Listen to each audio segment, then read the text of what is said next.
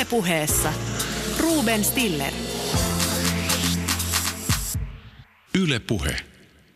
Aluksi kysymys sinulle, joka kuuntelet tätä lähetystä. Annan sinulle tehtävän. Aseta suuruusjärjestykseen seuraavat riskit. A. Äärioikeistolainen terroriisku Suomessa, jonka kohteena ovat muslimit. B. Jihadistinen terroristi-isku Suomessa. C. Mielenterveyspotilaan tekemä joukkomurha Suomessa. Ää, aloitan tällaisella pelon politiikalla tämän lähetyksen, koska pelko nimittäin myy. Ää, te olette varmaan saaneet siellä kotona ja ää, missä olettekin nyt riskit järjestykseen ja ilmoitan teille, että tässä lähetyksessä puhutaan jihadismista, mutta kysymme myös, kuinka suuri on äärioikeistolaisen äh, muslimeihin kohdistuvan terroriskun riski suhteutettuna jihadistisen iskun riski, tai pikemminkin kysymme, että onko yleensä mahdollista äh, tilastollisesti ja tieteellisesti määritellä näiden ää, riskien keskinäistä suhdetta. Ja täällä keskustelemassa ovat jihadismista ja riskeistä. Leena Malkki, joka on Helsingin yliopistosta yliopiston lehtori ja terrorismitutkija. Tervetuloa. Kiitos, iltapäivää. Ja Juha Saarinen, joka on King's College äh, London yliopistosta ja tekee tohtoriväitöskirjaa siellä ja on tutkinut jihadismia. Heipä hei. Tervetuloa. Aloitetaan palaajista, siis niistä palaajista, jotka seura- tulevat tänne Suomeen Syyriasta, kuuluvat mahdollisesti isikseen tai saattavat olla myös, joku on saattanut olla kurdienkin puolella, joku on saattanut olla ihan jossain muissa ryhmissä. Näitä palaajia, jotka ovat palanneet, mä olen nähnyt julkisuudessa tämmöisen luvun kuin 20 ja tiedossa ei ole, kuinka monta heistä on osallistunut Isiksen ää, toimintaan. Nyt mä kysyn teiltä tällaista, että mitä heidän suhteensa on nyt Suomessa tehtävä, kun he palaavat tänne Suomeen? Sitten pitääkö heidän olla 24 tuntia vuorokaudessa erikoistarkkailussa?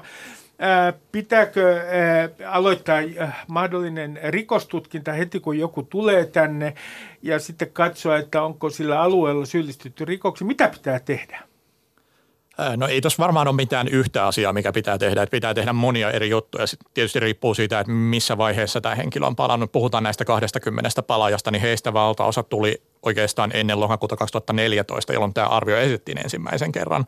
Ja siihen asti konfliktialueelle lähdettiin monista eri syistä moniin eri rooleihin, mutta näissäkin tapauksessa on tietysti viranomaisen velvollisuus ottaa selvää, että yhdistyykö heihin minkään näköisiä turvallisuusuhkia, sosiaalisia riskejä, ovatko he mahdollisesti tehneet rikoksia konfliktialueella. Nämä on kaikki sellaisia asioita, joita pitää lähteä selvittämään aktiivisesti. Tässä on varmaan, varmaan hyvä ensin tehdä vähän matematiikkaa tämän asian kanssa. Meillä on tiedossa semmoinen reilu 80 lähtiä, joista tosiaan parikymmentä on suojelupoliisin ilmoituksen perusteella palannut. Ja heistä, heistä tällä hetkellä, jos lukee suojelupoliisi rivien välistä ja mitä mekin ihadismia Suomessa – tutkiessa me nähtiin, niin nämä henkilöt ei vaikuta mitään erityistä huolenaihetta muodostavan. He on tosiaan aika aikaisessa vaiheessa palanneita. Voiko siitä sitten päätellä mitään niistä, jotka tulee myöhemmin takaisin, niin se ei ole mitenkään itsestään selvää, että näin on. Että voi olla, että näissä aikaisemmin palanneissa on enemmän ollut näitä pettyneitä ja, ja joka tapauksessa ihmisiä, jotka on ollut vähemmän aikaa sillä alueella. No sitten jos nämä 20 vähentää, niin meille jää semmoinen 60 suunnilleen – suunnilleen ää, sitten, sitten aikuisia jäljelle ja heistä se on, se on yli 20, joku me tiedetään, että on saanut surmansa siellä Joo, kyllä suojelupoliisi taitaa tällä hetkellä puhua siitä, että noin 40 henkilön kohdalla ei tiedetä, että mitä heille kuuluu ja missä he vaikuttaa. Just näin, että, että me tiedetään joistakin, että he on, he on kuollut ja sitten todennäköistä on, että vielä useampi on, on menehtynyt. Että me puhutaan loppujen lopuksi aika pienestä määrästä ihmisiä jolloin, jolloin sitten se, mitä pitäisi tehdä, niin ei tarkoita minkään, minkään suurien joukkojen ratkaisua. Että totta kai pitää selvittää, että mitä, mitä, mitä heillä, heistä, heistä tiedetään, mitä he ehkä ovat tehneet ja minkälaista tukea mahdollisesti tarvii, minkälaisia rikosseuraamuksellisia asioita on, mutta tässäkin to, mitä todennäköisemmin nähdään, että on hyvin erilaisia tapauksia sitten loppujen lopuksi, jos heitä ylipäänsä tänne Suomeen asti jossain vaiheessa kuuluu. Joo, ja tota, sitten tietysti mikä pitää ottaa huomioon, että silloin varsinkin me puhutaan palaajista, niin aika helposti huomio keskittyy näihin, jotka on tullut konfliktin alkuvaiheessa. Puhutaan noin 20 palaajasta. Se, joka nyt on jäänyt vähän vähemmälle huomiolle, on se, että Suomessa viranomaisetkin on myöntänyt, että tänne on tullut yksittäisiä palaajia vuosittain. Siitä lähtien, että palaajien kokonaismäärä on kyllä hieman suurempi ja me ei käytännössä näistä yksittäisistä palaajista tiedetä aika paljon. Ja mä itse kun tätä ilmiötä tutkin, niin myönnän että mulla on tiettyjä ennakkoluuloja. Yksi on se, että silloin kun me puhutaan Syyrian matkustaneista tai Isiksen riveihin liittyneistä, niin useimmiten se keskeinen motivaatio on osallistua aseelliseen kamppailuun. Ja se tietysti tarkoittaa sitä, että näillä henkilöillä on kykyä ja joissain tapauksissa myös halua käyttää väkivaltaa. Ei välttämättä konfliktialueen ulkopuolella, mutta vähintään konfliktialueella. Ja se, että kun puhutaan, mitä pitäisi tehdä, niin pitää myös ehkä käydä se toinen, joka on, on ehkä vähän relevantimpi keskustelun kannalta, että mitä voidaan tehdä. Ja tässä se kolikon toinen puoli on, että mitä ei voida tehdä. Suomessa turvallisuusviranomaiset ei voi kavuta kenenkään pään sisään ja katsoa, että mikä, mikä se todellinen motiivi paluulle on. Eikä jos on Suomen kansalainen voida pysäyttää rajalle ja sanoa, että hei muuten by the way, että sä et ole nyt tulossa Suomeen. Hän on päästettävä rajan sisään ja sitten katsotaan, että mitä, mitä voidaan lainsäädännön äh, silmissä tehdä. Mä, mä otan tota, tässä yhteydessä esiin yhden luvun. Onko mä tässä luvussa oikeassa vai onko mä tajunnut ihan väärin, kun olen lukenut teidän raporttinne, koska usein tajuan väärin, että, että näistä 80 niin 40 pystyttiin tunnistamaan, ketkä ovat niin kuin lähteneet. Joo, meillä, meillä raporttia tehdessä niin, niin on semmoinen 40 henkilöä, josta me suunnilleen tiedetään, keitä he on ja ketä he mahdollisesti tuntee mitenkään hirveän yksityiskohtaista tietoa avoimien lähteiden pohjalta heistä ei ole mahdollista kyllä muodostaa. Sitten on joitakin sellaisia jäviä hataria tapauksia, tapauksia tota, joista, joista meillä mahdollisesti on tietoa, mutta ei niin paljon, että uskal, olisi uskallettu tuohon lukuun mukaan laittaa. Ja siis tässä pitää tietysti huomioida se, että ne henkilöt, jotka me ollaan tunnistettu, niin me ei tiedetä, että ovatko he myös suojelupoliisin tai viranomaisten Kyllä. identifioimia. Että meillä saattaa ehkä olla sellaisia henkilöitä, joita ei – suojelupoliisi ole, ole, ole heidän tiedossaan. Että suojelupoliisi itsekin on sanonut, että siis eihän me kaikkia henkilöitä voida, voida identifioida. No, me otetaan, jotta me tiedettäisiin, ketä nämä palaajat on, niin meidän pitäisi tietää, keitä nämä lähtijät on. Ja yksi ryhmä, jonka nyt nostan tässä, koska se jotenkin – mä myönnän, se fasinoi minua, se kiehtoo minua. Se on nimittäin käännynnäiset. Sinne on lähtenyt käännynnäiset. Mä otan nyt Ruotsista yhden esimerkin. Hänen nimensä on Michael Skromu. Hän kuoli alueella. Hänellä oli seitsemän lasta, jotka nyt yritetään, on käsittääkseni palautettu alueelta jo Ruotsiin. Hän oli norjalais-ruotsalainen kaveri, joka 2000-luvun alkupuolella kääntyi islamiin ja radikalisoitui onko meillä näistä suomalaisista käännynnäisistä, ensinnäkin kuinka suuri osuus lähtiöistä oli käännynnäisiä? Onko siitä tietoa? No tästä ei ole mitään semmoista varsinaista niin kuin lukua suojelupoliisi antanut, mutta mä luulen, että me puhutaan semmoisesta neljänneksestä, viidenneksestä niistä lähtiöistä, jotka on ollut käännynnäisiä. Jos kysytään näin, kun aina halutaan ikään kuin profiloida mahdolliset terroristit, niin voidaanko nyt näitä lähtiöitä, näin reilua 80, niin profiloida niin tarkasti, että tiedetään, mistä ryhmistä he tulee ja mitkä on ollut heidän niin kuin, keskeiset motiivinsa. Kuinka tarkasti heidät voidaan profiloida? No jos on rajaton määrä tietoa ja aikaa, niin totta kai voidaan rakentaa vaikka minkälaisia profiileja, mutta sitten hyvä kysymys on se, että voidaanko me ymmärtää, että mitä tämä tarkoittaa. Esimerkiksi jos joku tulee, tulee somalitaustasta tai käännynnäistaustasta, niin tämä tieto itsessään ei välttämättä tarkoita mitään. Ja silloin kun me yhdistetään se muihin, muihin tietoihin, että saattaa olla vaikka 22-vuotias miespuolinen, on, on saattanut jo oirehtia vähän ennen Syyrian konfliktin lähtemistä, niin nämä kaikki yhdessä saattaa vetää meitä tiettyihin johtopäätöksiin. Mutta mikä meidän pitää tutkijoina ottaa huomioon on, on se, että meidän tieto on aina rajallista ja meidän aika on aina rajallista. Et me, meillä ei ole samaa tietoa kuin suojelupoliisilla eikä tule olemaankaan vielä seuraavan 40 vuoteen, kun suojelupoliisin arkistot sitten joskus lopulta avautuu. Ja niin kun se tieto, minkä pohjalta me tehdään näitä, näitä tota, omia analyysiämme, niin mä ainakin sanoisin, että profilointi itsessään ei, ei ole tällä hetkellä kovin mahdollista, eikä se välttämättä olisi kovin hyödyllistäkään, vaikka olisi rajattomasti aikaa näitä kumminkin reilu 80 on aika pieni määrä ihmisiä, että vaikka sieltä jotain yhtäläisyyksiä löytyisi, niin niillä ei välttämättä ole mitään erityistä merkitystä.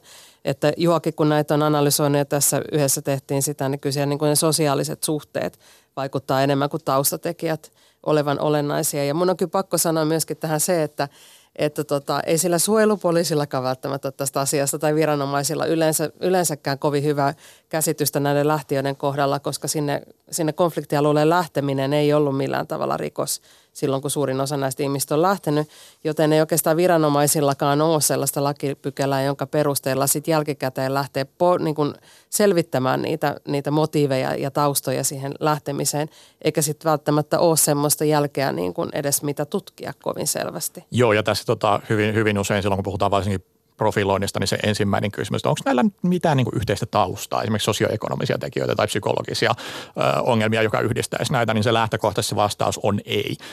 Mutta siis toi ei ole se, mihin se keskustelu oikeastaan, mihin se pitäisi päättyä, vaan se on se, että mistä keskustelun pitäisi alkaa just nimenomaan lähteä katsomaan, että jos me hajautetaan nämä lähtijät, että katsotaan jota, jokaista yksittäistä tapauksena, niin mitkä on ne yhdistävät tekijät. Ja tässä tosiaan nämä sosiaaliset suhteet tulee yhtenä hyvin merkittävänä sellaisena. No, mä otan teille yhden äh, tällaisen maallikon, äh, ja te tulette nauramaan tälle minun äh, käsitykselleni ja te kumoatte sen, mutta hyvä niin, että tämä lähtiä tai radikalisoituva äh, jihadisti on sellainen, että hän on siinä näyttöpäätteen luona ja sitten hän äh, yhtäkkiä niin kuin radikalisoituu, kun hän näkee tietynlaista materiaalia. Hänellä ei ole, hän on yksinäinen susi, hänellä ei ole välttämättä äh, mitään kontakteja oikeastaan mihinkään muuhun, mutta hän vaan inspiroituu tästä nettikamasta. Mitä sanotte tästä tästä kuvasta? No siis, jos mä avaan hieman omaa taustaa, niin totta kai kun mä oon tutkinut näitä ilmiöitä kymmenen vuotta, niin mä olen todennäköisesti kuluttanut enemmän jihadistista propagandaa kuin Suomesta lähteneet yhteensä. Ja mulla ei tähän mennessä ole vielä kertaakaan niin kuin, tullut mielihalua lähteä sinne kalifaatteen sotimaan.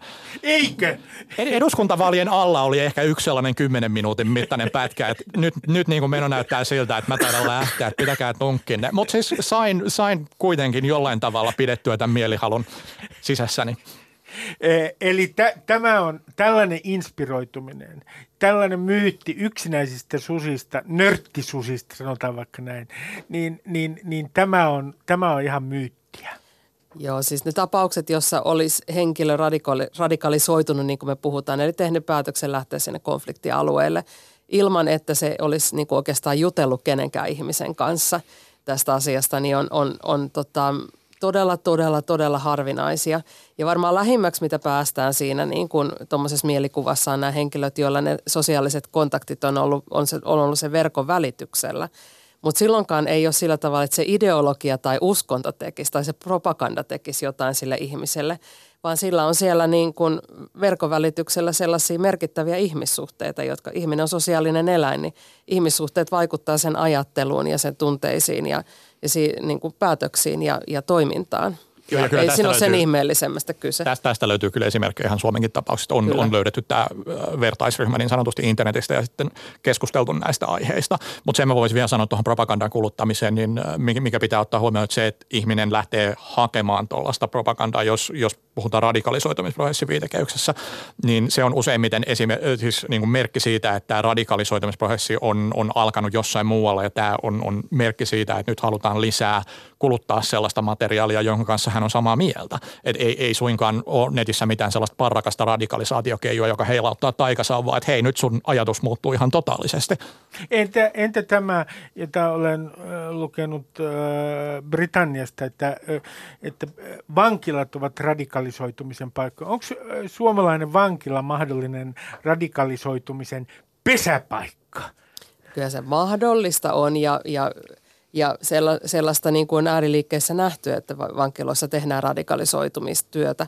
Suomen, Suomen tai radikalisoimistyötä, että siinäkin puhutaan taas ihmissuhteista ja semmoisesta niin kuin niiden, niiden muodostamista ja niiden vaikutuksesta ihmisiin. Suomen suhteen tilanne on tällainen avoimien lähteiden perusteella niin kuin aika, aika niin kuin epäselvä siinä, että, että no sen verran voi sanoa, että kuinka paljon sitä tapahtuu. Sitä ei tapahdu paljon. Sitä ei mitenkään voi tapahtua paljon Suomen vankiloissa, koska se ihmisiä, jotka sitä voisi tehdä siellä, ei yksinkertaisesti ole paljon, mutta että onko, onko sitä hyvin vähän vai vähän, niin ja, ja, ja minkälaista, niin tota on aika vaikea, vaikea sanoa. Mutta on sellainen asia, joka on kyllä ihan, ihan niin kuin syystäkin nousee, nousee niin kuin puhe, puheeseen, että tästä täytyy olla tämmöisestä mahdollisuudesta tietoinen kyllä. Joo, ja kyllähän tässä just niin kun, kun on kyse ihmissuhteista, niin ei, ei riitä, että on yksi henkilö, joka siellä julistaa, julistaa sanomaa, vaan mitä, mitä tälle ilmiölle sitten käy, kun tämä yksi henkilö pääsee vankilasta pois, että se ilmiö häviää ihan totaalisesti. Ja se, että mitä me tutkijana lähestyn tätä, niin äh, käytännössä ollakseen relevantti ilmiö, siellä pitää jatkuvasti olla näissä ympäristöissä sellainen luku ihmisiä, jolla on kykyä edistää tätä sanomaa, että se pelkkä halu ei riitä, vaan se pitää olla myös tehokasta toimintaa ja niiden ihmisten määrä pitää olla niin suuri, että tämä toiminta ei lopu silloin, kun yksi tai kaksi henkilöä vapautuu. Ja mä en henkilökohtaisesti ole, ole vielä ihan vakuuttunut siitä, että Suomessa ainakaan niin kuin valtaosassa vankiloita olisi tällainen mahdollista. Ja siksi toisekseen, että silloin jos, jos on tällaista toimintaa, niin miten se sitten yhdistyy jihadistisiin toimijoihin vankilan ulkopuolella, niin tämäkin on äärimmäisen hyvä kysymys. No sitten mä otan Roihuvuoren moskea, joka on siirtänyt toimintansa Malmille. Se mainitaan tuossa tutkimuksissakin. Ja, ja lähinnä siinä, sen liepeillä oli tämmöinen kaveripiiri, jossa tärkeää oli tietenkin just sosiaaliset suhteet, joista lähti porukkaa Syyrian äh, taistelemaan niin äh, miten meidän, pitäisikö nyt niin kuin ajatella, että meillä on äh, äh, entinen Roihuvuoren nykyään Malmilla sijaitseva moskeija, jossa, joka on jollain tavalla radikaali moskeija. Voidaanko Suomessa millään tavalla määritellä sitä, että, että missä on se radikalismin piste Suomen kartalla? Me varmaan puhutaan – puhutaan tuosta roihuvuoresta lähinnä sen takia, että meillä ei oikein mitään muuta mistä puhua. Ja se on ollut, ollut tota julkisuudessa sen verran paljon esillä, samoin kuin, samoin kuin nämä, nämä henkilöt, ää, osa näistä henkilöistä, jotka sen vaikutuspiiristä on lähtenyt. Eli, eli ehkä, ehkä niin kuin se puheenmäärä tästä heijastaa enemmän sitä, sitä sen keissin tunnettuutta kuin sitten semmoista niin kuin kokonaisvaltaista merkitystä. Että suurin osa Suomesta lähteneistä ei meidän tietojen mukaan ole mitenkään ollut tekemisissä Roihuoren ja Malmin moskeijan kanssa. Ja, ja nekin, jotka on ollut, ollut sitten jollain tavalla äh, siellä tekemisissä, niin ei ole mitenkään selvää, että, että se olisi ollut niin kuin sen moskeijan toiminta. Että se on ollut se kokoontumispaikka ja se paikka, missä heistä, he, he, heitä on ollut aktiivisin, mutta, mutta sitten niitä, ketä siellä – moskeijassa on käynyt, niin on paljon muunkinlaisia. Että se on käsittääkseni kuitenkin se moskeija, jossa, joka ainakin pääkaupunkiseudulla on ainoa, jossa, jossa tota, on myöskin, tai on ollut perjantai-saarnat suomen kielellä, mikä sitten, sitten niille, jotka ei puhu näitä, näitä muiden niin kuin isojen moskeijoiden ja rukoushuoneiden kieliä, niin on ollut sitten oikeastaan ainoa paikka, missä käydä. No sitten on Isiksen yksi, äh, sanoisinko, että se on ollut myyntiartikkeli, luin sen teidän tutkimuksesta. Se on ollut se, että, että he ovat san, sanoneet, että kun tulet tänne taistelemaan, niin tavallaan entiset synnit pyyhkiytyvät pois. Mikä oli, kehen yritettiin vedota, pikkurikollisiin vai? No siis ISIShän on siinä mielessä hyvin erilainen toimija kuin Al-Qaida, ainakin ennen oikeastaan 2003-2004. Al-Qaidahan on, on hyvin niin kuin kovaankin ääneen silloin aikanaan sanonut, että me otetaan vain parhaista parhaat, että te voitte yrittää tulla meidän riveihin, mutta te todennäköisesti ette pääse. Ja tästä on vielä jonkinnäköisiä niin kuin elementtejä olemassa tämän Jabhat al-Nusran, joka oli, oli pitkään Al-Qaidan tällainen alasiipi Syyriassa, että hekään ei ottanut ihan hirveästi näitä, varsinkin jotka Euroopasta tuli omien riveihinsä sisään, vaan nämä eurooppalaiset lähti sitten muihin pienempiin ryhmiin, joille ei ollut niin nuukaa, että mitä sä olit tehnyt aiemmin. ISIS on, on tois, toisan sitten ihan, ihan täysin toisella tavalla sanonut, että niin kuin, tulkaa vaan kaikki tänne. Tämä on tällainen hyvin niin kuin, ehkä populistinen massaliike tiety, tietyllä tavalla. Että he, heillä on hyvin, hyvin selvästi omassa propagandassa ollut se, että niin kauan kun te tulette tänne – ja taistelette Allahin tiellä ja ehkä kuolette Allahin tiellä, niin te olette oike, oikeamielisiä, oikeaoppisia muslimeita, eikä kellään muulla ole, ole teitä varaa kritisoida tästä, koska he eivät ole täällä. Et, tällainen aseelliseen kamppailuun osallistuminen Isiksen ja laajemmin jihadistien islamin tulkinnan mukaan on, on keskeinen, jos ei tärkein tapa harjoittaa islamia. Ja tämä on tietysti yksi elementti. Toinen on just nimenomaan se, että pyritään vetoamaan sellaisiin sosiaalisiin ryhmiin, joita er, erityisesti Euroopassa on aika merkittävästi. Jos me katsotaan, että minkä verran Euroopasta on lähtenyt vierastaistelijoita, joilla on ollut rikollista niin ennen Syyrian konfliktia, se oli, puhuttiin aika pienistä prosentuaalisista määristä, että alle, alle 15. Ja nyt maakohtaisesti se menee jossain 15 ja yli 50 prosentin välillä. Erityisesti Pohjois-Afrikasta tulleet, joilla on, on ollut tausta ja kytköksiä huumeiden salakuljetukseen, niin näihin se on vedonnut Belgiassa ja Ranskassa. Iso-Britanniassa myös on tällaisia, ja siis se ei ole pelkästään ISIS, joka niin kuin ylläpitää ja luo tällaista narratiivia, vaan nämä Euroopasta lähteneet itsessään luo tällaista propagandaa. Et sellaiset ihmiset, joilla on synkkä tausta, heillä on täällä valoisa tulevaisuus. No entä, palataan, mä otan tuosta itse asiassa kiinni.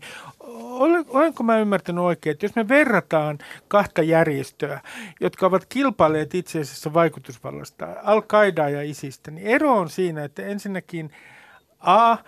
Al-Qaida suhtautuu kriittisesti muslimien keskinäiseen väkivaltaan. Toisin sanoen ISIS on se, joka on ollut valmis hyökkäämään ja jonka opissa esimerkiksi shia-muslimeihin kohdistuvat väkivallan teot ovat olleet varsin merkittävässä asemassa. Ja toiseksi, että itse asiassa Al-Qaida niin pyrkii niin kuin nykyään vaikuttamaan paikallisemmin jollain tavalla ja olemaan ikään kuin jollain tavalla hyvissä väleissä ympäröivä yhteisön kanssa, mitä ISIS ei näyttänyt aina todellakaan tekevän. Joo, kyllä se eh, on, on aika lailla näin, että tietysti mitä tulee islamin sisäisten kiistojen käsittelyyn, niin eihän al teologisesti ihan hirveästi eroa eroa ISISistä, että molemmat on salafistisia ja salafistit suhtautuu äärimmäisen vihamielisesti sellaisiin henkilöihin, jotka ei ole tätä, tätä samaa uskontulkintaa, mutta joka Al-Qaidas... tarkoittaa äh, islamin alkuaikojen kulta-aikaan palaamista, uskon puhdistamista siihen äh, palaamista alkuaikojen puhtauteen. Ky- kyllä, kyllä. Ja siis äh, Al-Qaidan strategiassa tämä ei ole niin hirveästi heijastunut. Al-Qaidalla se päävihollinen on aina ollut islamin ulkopuolinen, joka tässä äh, tapauksessa on tietysti länsimaisten äh, imperialistien ja sionistien salaliitto, jonka niin kuin hyökkäyksen kohteena islam on ja jonka, jota pitää sitten puolustaa. Et Isiksellä se päävihollinen on yhtäältä ollut kyllä länsivallat ja sionistit noin niin kuin hyvin ironisissa lainausmerkeissä, mutta toinen päävihollinen on just nimenomaan ollut tämä harhaoppisuus tämän islamin yhteisön sisällä, joka pitää puhdistaa. Kun te törmäätte julkisessa keskustelussa tällaisiin yksinkertaistuksiin jihadismista tai terrorismista yleensä. Niin nyt mä annan teille äh, mahdollisuuden äh, siihen, että korjataan tässä niitä. Äh, mikä on semmoinen, äh, mikä suottaa kaikkein eniten aivoa julkisessa keskustelussa? Yksinkertaistus. Me vähän sivuttiin sitä jo, ja se on se, että ideologia tekisi jotain. Eli, eli, eli meillä on aika, aika niin kuin voimakas semmoinen ajatus siitä, että nämä ihmiset tekee tätä jotenkin us- uskon kiihkossa ja silleen, niin kuin, silleen sen takia, että ne on kuullut jostain tällaisesta. Että jo pelkästään sen tietynlaisen sanoman olemassaolo saisi, saisi niin kuin, ää, ihmiset toimimaan niin. Ja se olisi jotenkin kollektiivisesti sitten kaikkien sellaisten, jotka, jotka niin kuin esimerkiksi edustaa yhtään maailman isoimmista uskonnoista, niin niiden, niiden syytä ja niiden tekstien syytä – että, että tota, näin tehdään. Ja tämä on tälleen yhteiskuntatieteilijälle, kenelle tahansa ihmistieteilijälle pikkasen mielenkiintoinen näkemys siitä, miten ihminen toimii ja mikä vaikuttaa ihmisen toimintaan, kun oikeastaan voidaan lähteä siitä, että se miten me ymmärretään se, mitä joku henkilö sattuu, sattuu niin kuin uskomaan jo – ja miten se heijastuu sen toimintaan on itse asiassa tosi monimutkainen asia. Saati sitten, että miten sen henkilön käsitykset vaikuttaa ja, ja, ja tota, et ei, ei siinäkään niin kuin ne ajatukset sinänsä, sinänsä niin kuin ole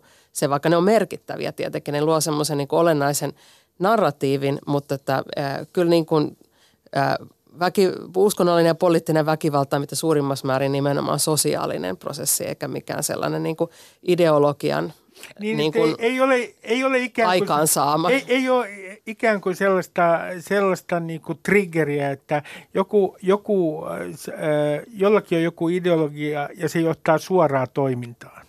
Ei sellaista ei ole. Et itse asiassa yksi, yksi niin kuin e-, esimerkki tästä on se, että – meillä on jonkin verran, meillä ei ollenkaan niin paljon kuin pitäisi olla, meillä on jonkin verran sellaista tutkimusta siitä, että, että vertaillaan sellaisten henkilöiden ideologisia näkemyksiä, jotka on valmiita hyväksyvää väkivallan, mutta ei lähde siihen.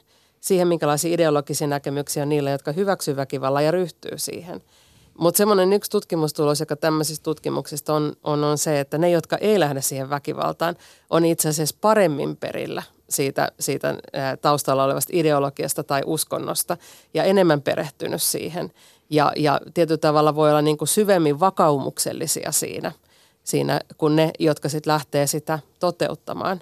Eli, eli jos tämä menisi yksinkertaisesti niin, että mitä enemmän vedät, vedät henkeen tiettyä ideologiaa, niin sitä, sitä niin kuin, ää, enemmän väkivaltainen olet, niin tämä ei niin kuin, niin kuin yksinkertaisesti vaan tutkimusnäyttö ei, ei niin kuin tue tällaista ajatusta. No, mä, mä heitän sulle Juha tämän, tämän, tämän mielimyytin siitä, että, että nämä, jotka äh, esimerkiksi on lähtenyt Syyriaan tai, tai tuntevat vetoa jihadismiin tai tuntevat vetoa itse asiassa äh, uusnatsismiin, niin heillä menee huonosti, he on syrjäytyneitä, he on huonossa sosioekonomisessa asemassa ja kun on huonossa sosioekonomisessa asemassa, niin se johtaa tällaiseen ääriajatteluun. Voi voi varkaa. Tota, mitähän, mitähän tähän nyt sanoisi muuta kuin, että siis ei, ei ja ei ja vielä vähän kerran ei. Siis meillä on, on kyllä yhteiskuntatieteissäkin jonkin verran ongelmaa sen kanssa, että silloin kun me lähdetään tutkimaan, että mistä tällainen, tällainen ilmiö johtuu, niin meillä on tällainen luontainen empatia, joka lähtee sitten katsomaan, että totta kai kun tämä, tämä käyttäytyminen on, on, on sellaista, mikä, mikä meille on, on tosi vierasta ja me koetaan, että ihmiset on kaikki mukavia eläimiä, jotka ei ikinä tee mitään pahaa, ellei niitä provosoi. No ongelmahan on tämä, että no ihmiset ei enimmäkseen ole hyviä ihmisiä, se riippuu, riippuu olosuhteista tietysti. Ja olosuhteet tässä ei tarkoita mitään suuria yhteiskunnallisia ongelmia, niin kuin rasismia tai, tai työttömyyttä tai, tai syrjäytymistä, vaan oikeastaan kyse on siitä, että mitä, mitä pieni ihmisjoukko tekee. Ja silloin kun me pohditaan, että miksi pieni ihmisjoukko tekee jotain, niin me ei voida identifioida massiivisia yhteiskunnallisia ongelmia. Et jos köyhyys esimerkiksi millään tavalla aiheuttaisi jihadismia, niin meillä ei olisi sanotaan nyt ehkä muutamia satoja tuhansia jihadisteja, vai meillä olisi satoja miljoonia jihadisteja. Et ihan yhtä lailla kuin tämä uskonnon rooli on, on aika merkittävä se, että se niin kuin aiheuttaako tätä uskonto tai ideologia vai, vai yhteiskunnalliset ongelmat. No meillä on aika pirun monta muslimia ja meillä on aika paljon yhteiskunnallisia ongelmia silti meillä on hyvin pieni joukko ihmisiä, jotka osallistuu tähän. Et se on just nimenomaan poliittisessa keskustelussa tämä on merkittävä ongelma. Esimerkiksi vihreät, kun ne vastasi tähän Antti Rinteen hallitusneuvotteluja kysy- kysymyksiin, veti aika suoran viivan kausaliteettiviivan syrjäytymisen ja terroristisen liikehdinnän välillä. Ja ongelmahan on se, että meillä on aika paljon syrjäytyneitä nuoria, jotka ei, ei harjoita terrorismia millään tavalla. Itsekin voisin sanoa, että olin jossain vaiheessa hieman syrjäytynyt nuori, eikä tehnyt mieli harjoittaa terrorismia. Teki mieli lähinnä juoda kaljaa ja jättää rennosti. Mutta siis tämä, tämä on hyvin, hyvin mielenkiintoinen kysymys siitä, että mistä tällainen liikehdintä johtuu. Ja jos me identifioidaan yksi tai kaksi tekijää, jotka on massiivisia yhteiskunnallisia ilmiöitä, niin me ollaan jo hyvin, hyvin väärässä. Joo, ja sitten toisaalta on ihan yhtä lailla väärin sanoa, ettei niin kuin poliittisella ja uskonnollisella väkivallalla olisi mitään tekemistä laajempien yhteiskunnallisten kysymysten kanssa. Nämä on monimutkaisia asioita. Tai uskonnon. Tai uskonnon, aivan niin, aivan niin. Eli, eli mitä, mitä tulee näihin niin kuin laajempiin yhteiskunnallisiin kysymyksiin, niin, niin ää, poliittinen ja uskonnollinen väkivalta aina on jollain tavalla kiinni kuitenkin sen a, oman aikansa yhteiskunnallisessa liikehdinnässä – ja yhteiskunnallista liikehdintää se on pää, pääosin väkivallatonta toimintaa. Ja sen, sen, niihin, näihin niin kuin, tämmöisen liikehdintään joskus liittyy sitten väkivaltaa ja sitten siinä on omat kysymyksensä, jotka sitten tavallaan niin kuin, ja omat dynamiikat, jotka vie sitten, tämän, ohjaa sitä, että minkälaisia muotoja ne saa. Ja, ja sellainen kyllä on, on niin kuin havaittavissa, että poliittinen ja uskonnollinen väkivalta on yleisempää niin kuin tämmöisenä poliittisina ja sosiaalisina murrosaikoina. Mutta vaikka tämä on näin, niin sitten se on kokonaan toinen kysymys, että ne, ketkä lähtee sit sitä väkivaltaa toteuttamaan, niin ei ole, ei ole niin kuin, mitä todennäköisemmin niitä, jotka kohtaa nämä vääryydet kaikista niin kuin – joita sitten, kenen, pu, niin kuin, kenen puolesta toimitaan, että ne, ketkä niin kohtaisivat nämä vääryydet kaikista niin kuin brutaaleimmassa muodossa, vaan, vaan niin kuin, että, että se olisi niin kuin se oma sosioekonominen asema, joka olisi, olisi heikko. Mutta meistä on tosi kiva tämän syrjäytymisen, tämä ymmärrän hyvin, että miten tämä keskustelu menee sinne syrjäytymiseen, kun se on yleisesti tunne, tunnustettu yhteiskunnallinen ongelma. Kaikki voivat jo, hymistellä sen äärellä. Joo, ja, ja siihen on kehitetty omia politiikkatoimia, miten siihen niin kuin ryhdytään, ja ne on pehmeitä keinoja, se niin kuin sosiaalipolitiikan keinoja. Ja kyllä niin kuin yleisesti tämän aihepiirin ympärillä on ihan täysin nähtävissä se, että, että kun etsitään ratkaisumalleja, niin, niin se ne tahtoo kanavoitua johonkin jo olemassa oleviin prosesseihin tai ratkaisuihin. Niin kuin, niin kuin äh, terrorismin kohdallakin, niin se viettää sinne järjestäytyneen rikollisuuden kohdalla oleviin, niin, tai niin kuin vastaisiin toimintamalleihin varsinkin aika, aikaisemmin teki näin.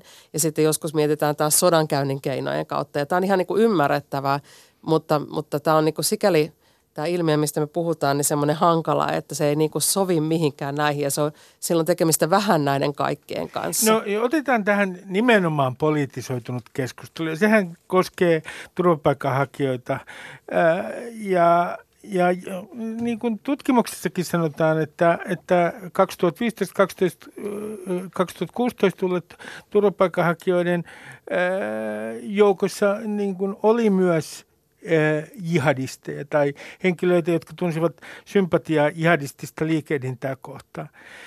Voidaanko me nyt siis sanoa tässä yhteiskunnallisesta keskustelusta, joka on erittäin latautunutta, että, että pakolaiskriisi ja niin sanottu pakolaiskriisi, niin se ikään kuin lisäsi jihadistisen väkivallan todennäköisyyttä Suomessa. Mä sanoisin ehkä itse potentiaalia mieluummin kuin todennäköisyyttä, koska siis sellainen henkilö, jolla on, on kytköksiä jihadistisiin ryhmiin ulkomailla ja tulee, tulee Eurooppaan, niin tällaisia henkilöitä on tietysti. Ja sitten jos me katsotaan, että turvapaikanhakijat ovat toteuttaneet terroriskuja Euroopassa. E, muistaakseni 2014-2017 välillä tapahtuneista iskuista 14 prosenttia kitkeytyi turvapaikanhakijoita. Mutta valtaosa näistä turvapaikanhakijoista, jotka päätyi toteuttamaan tai tekemään terroriiskuja, oli sellaisia tapauksia, jotka radikalisoitui vasta Euroopassa, joilla ei ollut näitä olemassa olevia kytköksiä. Tämä on mun mielestä äärimmäisen mielenkiintoista sinänsä ja myös ehkä sanoo jotain siitä, että kuinka hysteeristä se suhtautuminen turvapaikanhakijoihin lopulta on ollut. Että se, että meillä on olemassa empiirisiä faktoja ja tutkimusta, joka sanoo, että tähän ehkä kannattaisi suhtautua näin, niin sitten on se toinen osapuoli, joka ottaa tunteella ja sanoo, että ei, ei, nämä on kaikki potentiaalisia jihadisteja. Ja tässä on itse asiassa yksi semmoinen, niin kuin, äh, äh, semmoinen harhakäsitys tai semmoinen niin pelkistys, joka tulee Yksikö julkisessa vaan. keskustelussa, että, että silloin jos puhutaan ihadistisesta liikehdinnästä ja siitä, että on ollut mukana si- siinä ja tulee Suomeen, niin heti ajatellaan, että se tarkoittaisi väkivaltaisia iskuja Suomessa. Ja, ja kun Suomi kumminkin on aika epäkiinnostava paikka tuon ihadismin suhteen, että sen ihadismin sydänalueet on kumminkin Euroopan ulkopuolella ja Eurooppa yleisesti on vähän tämmöinen sivunäyttämö ja Suomi nyt on sitten sen tuppukylä – niin, niin suurin osa Suomessa olevasta jihadistisesta toiminnasta ja ehkä mahdollisesti myös näiden turvapaikanhakijoiden, niillä on kytköksiä, niin, niin, niin niiden kohdalla se niin kuin ensimmäinen vaihtoehto on se, että ne jollain tavalla jatkaa jossain tämmöisissä niin kuin tukiverkostoissa niin kuin väkivallatonta tukitoimintaa, eikä niinkään se, että se ensimmäinen ajatus olisi, että ne alkaisi täällä – Suomessa nimenomaan jotain väkivaltaisiin iskuihin ryhtymistä suunnittelemaan. Joo, just nimenomaan näin. Ja tässä on tämä, että jos meillä on tunteellinen lähestymistapa tähän kysymykseen, niin useimmiten ne relevantit kysymykset ja huomiot jää vähän pienemmälle huomiolle. Esimerkiksi jos me katsotaan terrorismihistoriaa länsimaissa perinteisesti, varsinkin jihadismin viitekehyksessä, niin sellaiset maat, jossa on terrorismia, josta lähtee paljon pakolaisia tai turvapaikanhakijoita, niin tutkimuksen valossa ne maat, johon, johon mennään, niin siellä kyllä terrorismin potentiaali kasvaa, mutta se ei sano yhtään mitään sen suhteen, että ketkä ne terrorismin toteuttajat sitten lopulta on. Ja jos tulee tällaisia henkilöitä, niin on, on tietynlaisia profiileita, jotka on todella huolestuttavia. Ne on tosi älykkäitä, kyvykkäitä henkilöitä, jotka pyrkii luomaan verkostoja ja niitä ei voisi vähempää kiinnostaa terroriiskun toteuttaminen, koska se tekee taas näiden verkostojen ja yhteisöjen luomisen mahdottomaksi. No tämä mielenkiintoista on tietenkin puhua näistä ää, riskeistä. Jos kysyn teiltä sen, mikä kysyin tuossa alkukysymyksenä tai minkä mainitsin alkuspiikissä, niin että jos me verrataan nyt äärioikeistolaista muslimeihin kohdistuvan terroriteon mahdollisuutta Suomessa, vihapropagandahan muslimeita vastaan, sitä on paljon netissä. Ja verrataan sitä tämmöisen jihadistisen terroriiskun todennäköisyyteen Suomessa. Turussa on ollut Suomen ainoa isku tähän mennessä. Niin, niin voidaanko näitä tieteellisesti, näitä riskejä jotenkin suhteuttaa? Tai sanoa, että jompi kumpi on todennäköisempi? No siis, en, siis poliittinen ja uskonnollinen väkivalta yleisesti on semmoinen, semmoinen niin kuin ilmiö, joka on kovin vaikea ennustaa, mutta tietysti voi niin kuin erilaisin perustein niin kuin valistuneesti arvella asioita.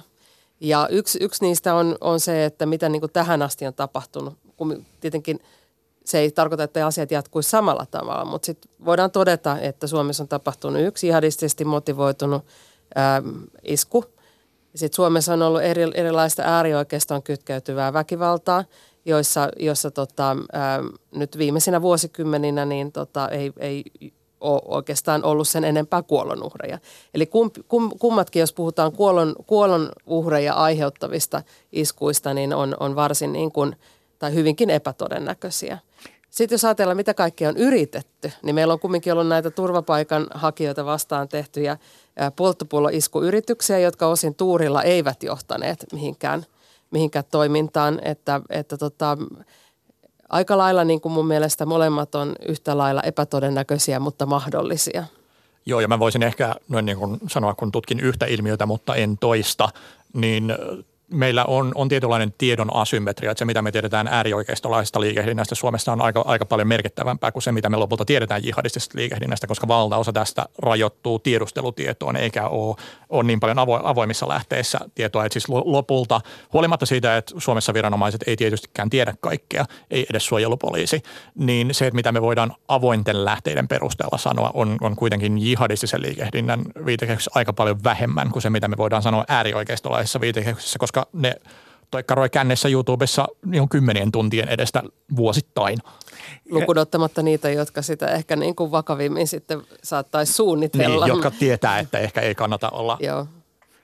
Ihan Facebookissa kuitenkaan.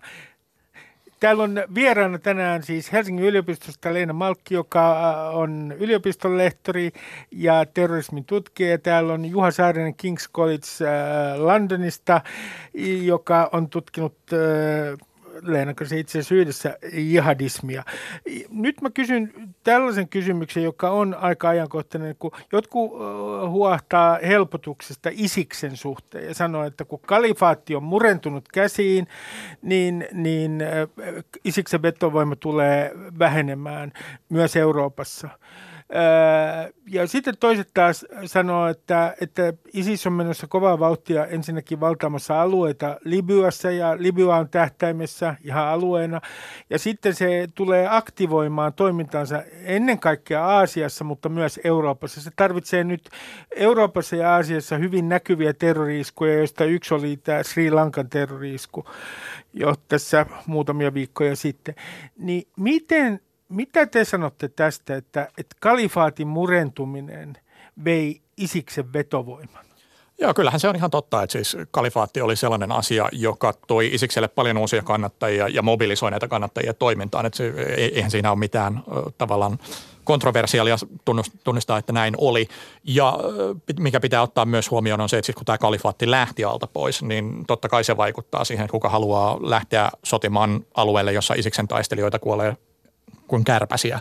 Et se, se, minkä mä sanoisin, ja mä aika paljon on Suomen mediaa just nimenomaan kuluttanut tässä viimeisen neljän vuoden aikana, on, on se, että siis varsinkin silloin, kun Isiksellä oli tämä kalifaatti, niin aika moni journalisti veti sellaiset laiskat yhtäläisyys merkitsee, että ISIS on yhtä kuin kalifaatti, joka ei missään vaiheessa pitänyt paikkansa. Et silloin kun me tutkitaan, minkälainen ISIS on toimijana, niin se ei ikinä ole ollut sama kuin se pelkkä maa-alue sen alaisuudessa. Meillä on ollut tämä keskusjärjestö, joka sen kalifaatin käytännössä valtasi, sitä puolusti vähän huonolla menestyksellä.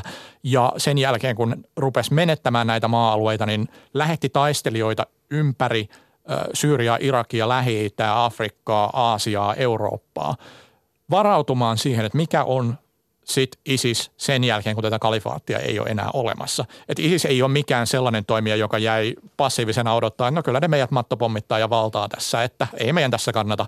Me ollaan hävitty tämä peli, mutta ei tehdä mitään sen eteen. Vaan ISIS on strateginen, opportunistinen, hyvin dynaaminen toimija, joka on luonut uusia paikallisjärjestöjä ympäri ma- maailmaa. Niitä taitaa tällä hetkellä aktiivisia olla joku niin kuin toista tusinaakin melkein. Aktiivisuuden ja resurssien taso tietysti vaihtelee aika merkittävästi. Ja sitten tämän lisäksi meillä on näitä henkilöitä ja pieniä ryhmiä ja laajempia verkostoja, jotka inspiroituu tästä ideologiasta ja tästä ryhmästä, joilla ei välttämättä ole mitään operatiivista kytköstä, mutta jotka pystyy käyttämään väkivaltaa tämän ryhmän nimiin. Et meidän pitää tämä ottaa huomioon. Tämä on se, mistä me lähdetään sitten tutkimaan, että mikä on ISIS nyt kalifaatin jälkeen. No mä otan, otetaan yksi kysymys. Tietenkin Isiksen kohdalla, mikä on kiinnittänyt huomiota, on se äärimmäinen raakuus, mitä, millä he on muun muassa murhannut jesideitä, kristityitä, shioja, kaikkia niitä, jotka he pitää, joita he pitävät vääräuskoisena minkä, onko, mistä johtuu se, että Isiks, Isikseltä tuntuu, että kaikki pidäkkeet ovat tältä liikkeeltä menneet? Mistä se oikein johtuu? No siis osittain se on sitä ideologiaa, jossa identifioidaan hyvin voimakkaasti, että kaikki on meidän vihollisia, jotka ei ole me. Ja siksi toisekseen, mikä pitää ottaa huomioon, että ISIS ei ole pelkästään terroristinen järjestö, vaan siis se on, on vallankumouksellista sodankäyntiä harjoittava järjestö, joka osallistuu sisällissotaan. Ja sisällissodat on paljon raaempia kuin terrori-iskut. Et jos me ruvetaan katsoa, mitä tapahtui esimerkiksi Ruandassa 90-luvulla mm. tai mitä tapahtui Jugoslaviassa 90-luvulla, niin, niin se tavallaan se, mikä on, on osa heidän aseellista toimintaa, jota me kuvataan äärimmäisen raakana, onkin aika normaalia lopulta. Että se, että mihin me verrataan isistä, on, on hyvin keskeisen tärkeää tässä. Että mä, mä en henkilökohtaisesti oikeastaan näillä näkymin sanoisi, että ne massiiviset väkivaltaisuudet, mitä isis toteutti, olisi äärimmäisen raakoja, vaan ne enemmän sopii siihen sisällissotakontekstiin. Mutta se, että mitä ISIS on sitten omassa propagandassaan tehnyt, että ne on muun muassa pyrkinyt telottamaan ihmisiä mahdollisimman luovasti, niin tämä on, tämä on mun mielestä äärimmäisen mielenkiintoinen huomio ja siihen pitäisi kiinnittää enemmän huomiota. Joo, ISIS on onnistunut kyllä kertomaan siitä, mitä se tekee, niin, niin kuin aika, aika semmoisella mediaan menevällä tavalla. Ja tässä on itse asiassa semmoinen, semmoinen, jos mä jatkan tätä teemaa, jonka sä nostit tuolla alkupuolella siitä, että mitkä on näitä niin kuin, ää, asioita, asio, tai yleisiä, yleisiä käsityksiä, joita, joita tekisi mieli oikoon, niin on se, että jollain tavalla, tosiaan se mitä Juha sanoi, että kaikki mitä ISIS tekee, niin olisi terrorismia. Meillä on ollut nyt syyskuun 11. päivän jälkeisenä aikana sellainen niin kuin, ä, taipumus, että me aletaan yhä useammanlaisten liikkeiden kaikkea toimintaa pitää terrorismina. Kun esimerkiksi jos mennään takaisinpäin muutamia vuosikymmeniä, ja mäkin olen enemmän niin kuin terrorismin historian tutkija, niin meillä oli sellainen ajatus, että, että jos on käynnissä niin kuin ihan sota, niin se ei ole se, mitä me tutkijoina niin kuin ajatellaan terrorismilla, vaan terrorismi on sodan kontekstin ulkopuolella oleva ilmiö. Ja, ja totta kai terrorismi näyttää nyt yleisemmältä ja ISIS tosiaan näyttäytyy erilaisessa valossa, jos me ajatellaan se pelkästään niin kuin jatkumolle sitä, että mitä me ollaan ennen terrorismista ajateltu, kun se jatkumo, jolle se kuuluu vähintään, ehkä niin kuin vielä selkeämminkin on, on, olisi nimenomaan tämmöinen niin kuin sisällissota-tyyppinen ää, ää, sodankäynti. Isiksen kohdalla niin yksi asia, joka tietysti kiinnostaa kaikkia, että mikä sen tulevaisuus teidän mielestänne tulee olemaan? Että jos se vaihtaa tässä nyt, sanotaan, että Juha sanoi tässä, että kuinka nopea se on ikään kuin käänteessään mm. ja myös opportunistinen, niin mitä te uskotte, jos me katsotaan tästä eteenpäin, sanotaan semmoinen 20 vuotta, niin kuoleeko tämmöinen ikään kuin jihadistinen herätys esimerkiksi Euroopassa? Onko se vain tämmöinen lyhytaikainen ongelma, joka poistuu tässä näin, sanotaan, jos ei oteta edes 20 vuotta, 10 vuoden sisällä? Mä en kyllä ihan hirveästi näe syytä olla optimisti tässä asiassa. Miksi et? Koska sit mulla ei ole töitä. On, on suru eikä ole rahaa. mä, mä itse sanoisin näin, että siis jos me ajatellaan jihadismin kehittymistä pitkällä aikavälillä, niin pitää ottaa huomioon, että siis se on sellainen ilmiö, joka on, on muodostunut jo 90-luvulla. 2000-luvulla se haki, haki muotoaan, tapahtui terroriskuja, lähti vierastaistelijoita muun muassa, tukiverkostoja muodostui. Sitten tapahtui tämä Syyrian konflikti, joka on kyllä aika paljon vahvistanut tätä yhteisöä, mutta se on myös keskittänyt tämän yhte- tai näiden yhteisöjen huomion yhteen konfliktiin, joka tapa, tarkoittaa käytännössä sitä, että aika paljon sitä aktivismista, jota jihadistiset toimijat Euroopassa harjoitti, kohdistui just nimenomaan ISISin ja Syyrian konfliktiin. Ja mä näkisin, että tämä on aika merkittävä poikkeus jihadismin historiassa. Normaalisti se on moneen, moneen eri konfliktiin keskittyy moni, moneen eri, eri aseelliseen ryhmään. Että se, mitä mä sanoisin nyt lähitulevaisuudesta, jos me ajatellaan, mitä tapahtui viimeisen sanotaan kahdeksan, seitsemän, kahdeksan vuoden aikana, niin meillä oli paljon enemmän jihadisteja. Ne keskitty samaan konfliktiin, jonka vuoksi ne, niiden välille syntyi enemmän kontakteja. Ja aktivismi oli entistä kollektiivisempaa ja ehkä niin kuin, jos me ajatellaan näitä Suomen kaltaisia maita, niin myös ammattimaisempaa, koska tultiin yhteen harjoittamaan tätä aktivismia. Mutta se, että nyt nähdään taas se, että ei, ei ole mitään tällaista voittavaa aseellista ryhmää – tai globaalin jihadin lipunkantajaa, joka tekee jihadistien kannalta hyviä asioita, kuten valottaa maa-aluetta ja julistaa kalifaatin uudelleen.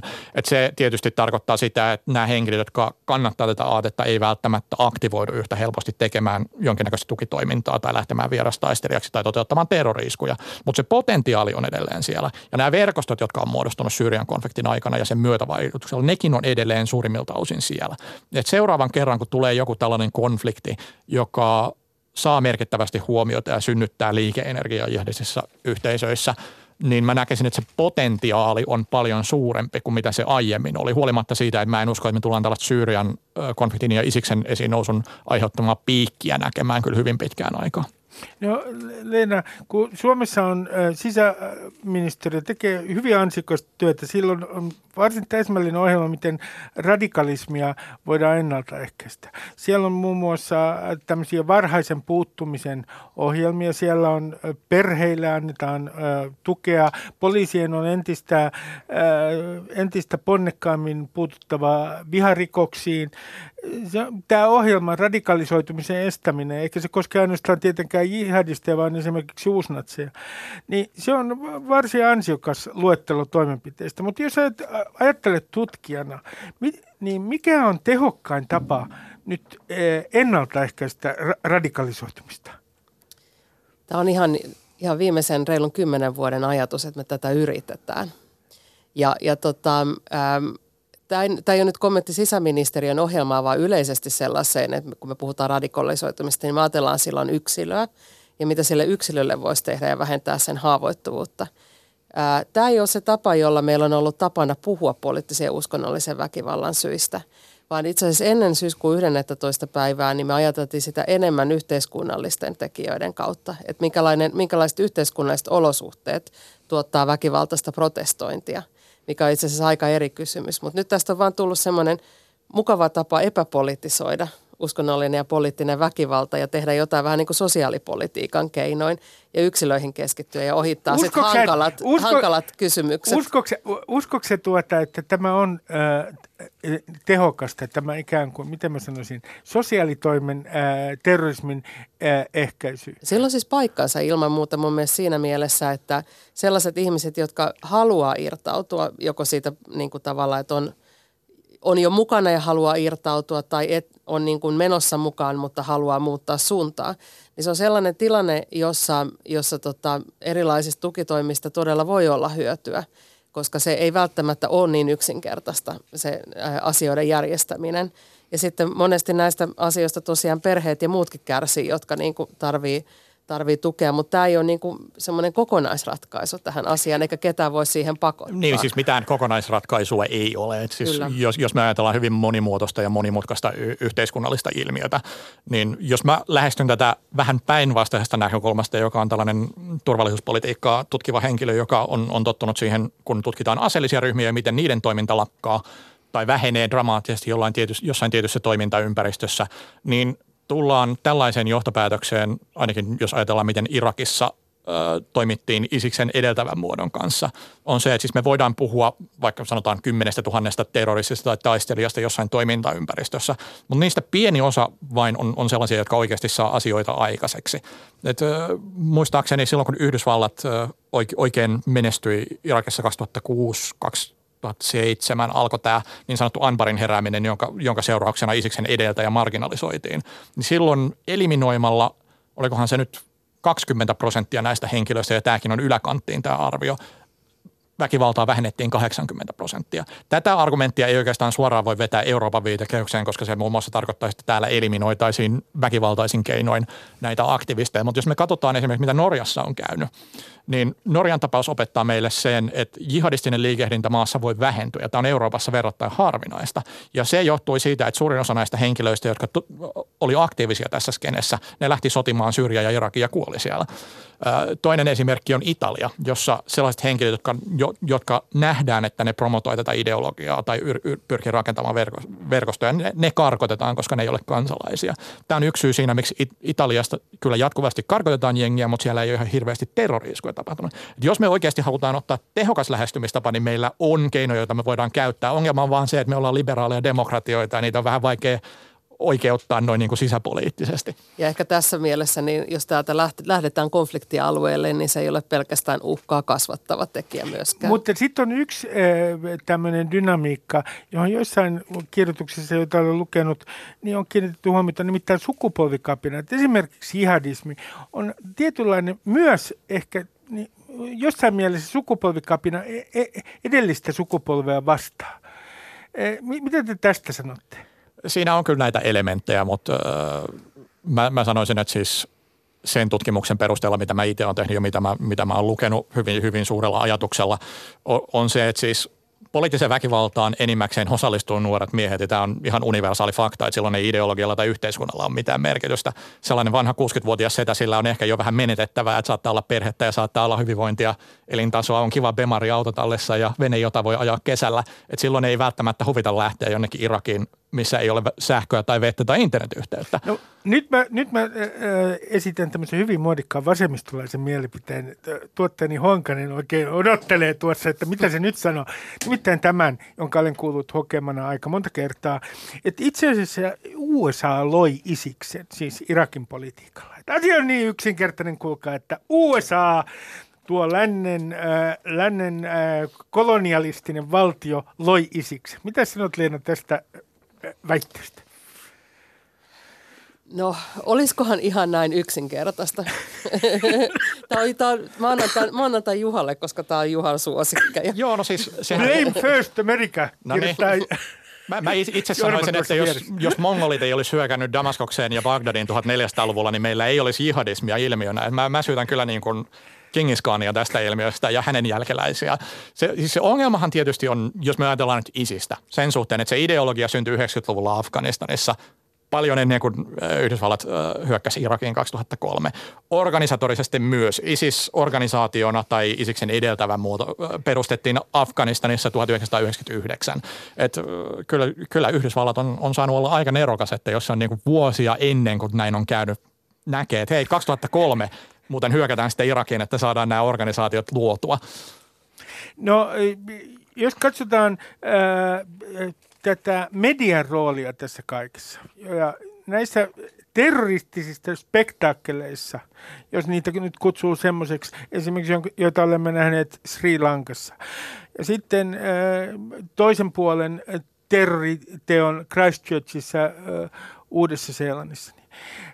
Tämä on ikuisuuskeskustelua, mutta paljon keskustellaan siitä, että miten media ikään kuin palkitsee terroristit. Toisaalta on mm. aivan mahdotonta olla kuvaamatta näitä tapahtumia. Mitä media nyt tekee terrorismin suhteen väärin tässä suhteessa? Niin, siis tämä keskustelu mediasta on väistämätöntä, koska siis vaikka me ajatellaan terrorismia nimenomaan väkivaltana, niin se on kyllä ennen kaikkea viestintää nimenomaan. Ja se, että tällainen toiminta ylipäänsä on mahdollista, niin, niin tota, se johtuu siitä, että meillä on joukkotiedotusvälineistä, joka pystyy, pystyy ää, tiedottamaan asioista laajalle. Ja se, minkälaisia iskuja missä on tehty, niin heijastaa myös sitä, miten viestintäteknologia on kehittynyt. No, tämä, että media on niin tässä väistämättä osallisena, ää, mutta tämä ei ole oikeastaan se kysymys siitä, että, että onko se osallisena vai ei, vaan just, että mitä sitten pitäisi tehdä – Tästäkin on tutkimusta, että, että mitä enemmän on sellaista siihen niin dramaattisiin väkivaltaisen kuvastoon liittyvää visuaalista uutisointia, sitä enemmän se pelkoa, herättää pelkoa, kun taas jos on semmoinen uutisointi, joka keskittyy lähinnä uhreihin ja pelastustoimenpiteisiin, niin se on sitten semmoinen, joka vähentää pelkoja. Ja tämä ei ole missään nimessä triviaali kysymys, koska varsinkin jos puhutaan länsimaiden kontekstissa, niin – suurin osa terrorismin seurauksista tulee siitä, millä tavalla muut muuttaa niiden iskujen perusteella käyttäytymistään. Tämä on mielenkiintoinen kysymys. Kun mä palaan teidän tutkimukseen, siellä mainitaan muun muassa seuraavia organisaatio Ansar al-Islam, tämä oli lähinnä kurdien islamistinen ryhmä, jihadistinen ryhmä, joka sitten on kulkenut myös nimellä Ravti Shaks. No siis tai, tai, tai jälkimmäinen on, on kehittynyt ensimmäisen Joo, perusteella. Ja sitten on Al-Shabaab, joka on toiminut Somaliassa ja yrittänyt myös verkostoitua Eurooppaan. Sitten on tietenkin ISIS. Nyt mä kysyn, kun me olemme, on toukokuun kuudes päivä, jos muistan oikein, 2019, niin onko nyt niin, että näiden ryhmien esimerkiksi vetovoima Suomessa on itse asiassa vähentynyt ja samoin Isiksen? Kyllä, mä, siis mä näkisin, että ulkomailla toimivien aseellisten ryhmien vetovoima on vähentynyt, mutta tässä sitten se kolikon toinen puoli on, että onko mitään tekijöitä, joiden vetovoima saattaa tavallaan olla kompensoimassa sitä. Ja tässä kun suojelupoliisi esimerkiksi on, on puhunut näistä tukiverkostoista, jotka on, on muodostunut Suomessa, jotka harjoittaa radikalisoimis- ja rekrytoimistoimintaa. Et onko tässä jotain sellaista, että voidaan edes osittain kompensoida sitä, että ne, jotka enää ne ulkomailla olevat konfliktialueet ja kalifaattiprojekti, joka vetää ihmisiä puoleensa, vaan meillä on Suomessa toimijoita, jotka kollektiivisesti pyrkii saamaan muita sen toiminnan piiriin. Mä en usko, että noin ainakaan toimii yksi yhteen, mutta se saattaa olla sellainen, joka edistää tämän ilmiön heijastumista Suomessa jatkossa.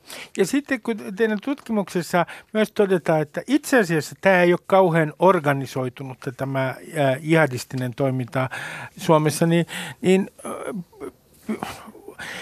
pitäisikö siitä tehdä sellainen johtopäätös, että kun siitä jihadismista ja näistä ryhmistä keskustellaan mediassa, niin itse asiassa media näyttää niin kuin tämä jihadistinen toiminta olisi paljon organisoituneempaa Suomessa kuin se itse asiassa on. No kun tässä on varmaan semmoinen vähän niin kuin, har, niin kuin harha, kun me tiedetään Suomen kohdalla edelleen tämän meidän tutkimuksenkin jälkeen itse asiassa vähän tästä ilmiöstä, niin se, se niin kuin, ää, täyttyy sitten semmoisella muiden, muissa maissa tapahtuvan – perusteella muodostuvilla mielikuvilla ja mielikuvituksella, että mitä täällä sitten, sitten tapahtuu.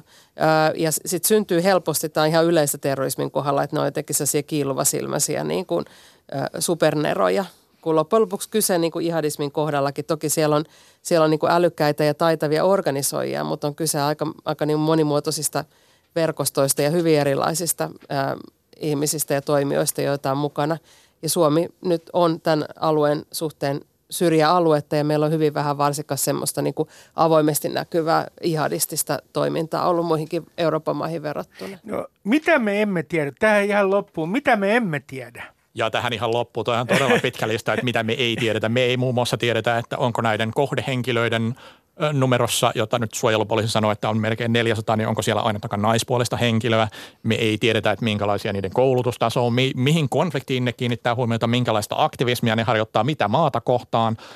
Me ei, ei lopulta sitten tiedetä, että minkälaisia nämä tukiverkostot on, onko siellä karismaattisia henkilöitä, kuin minkälaisissa sosiaalisissa ympäristöissä nämä toimii.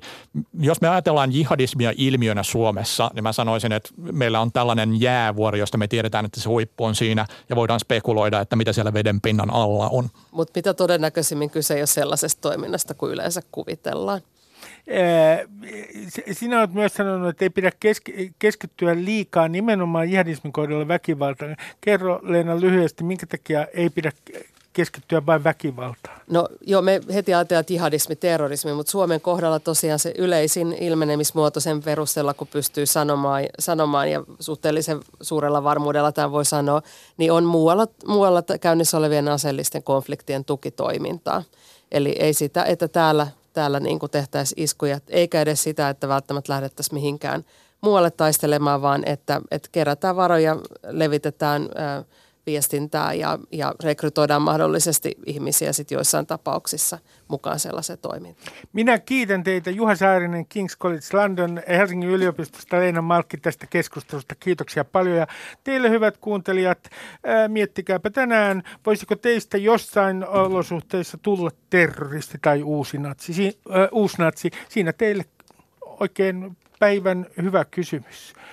No niin, nyt vähän kuulkaa itse tutkiskelua. Moi moi!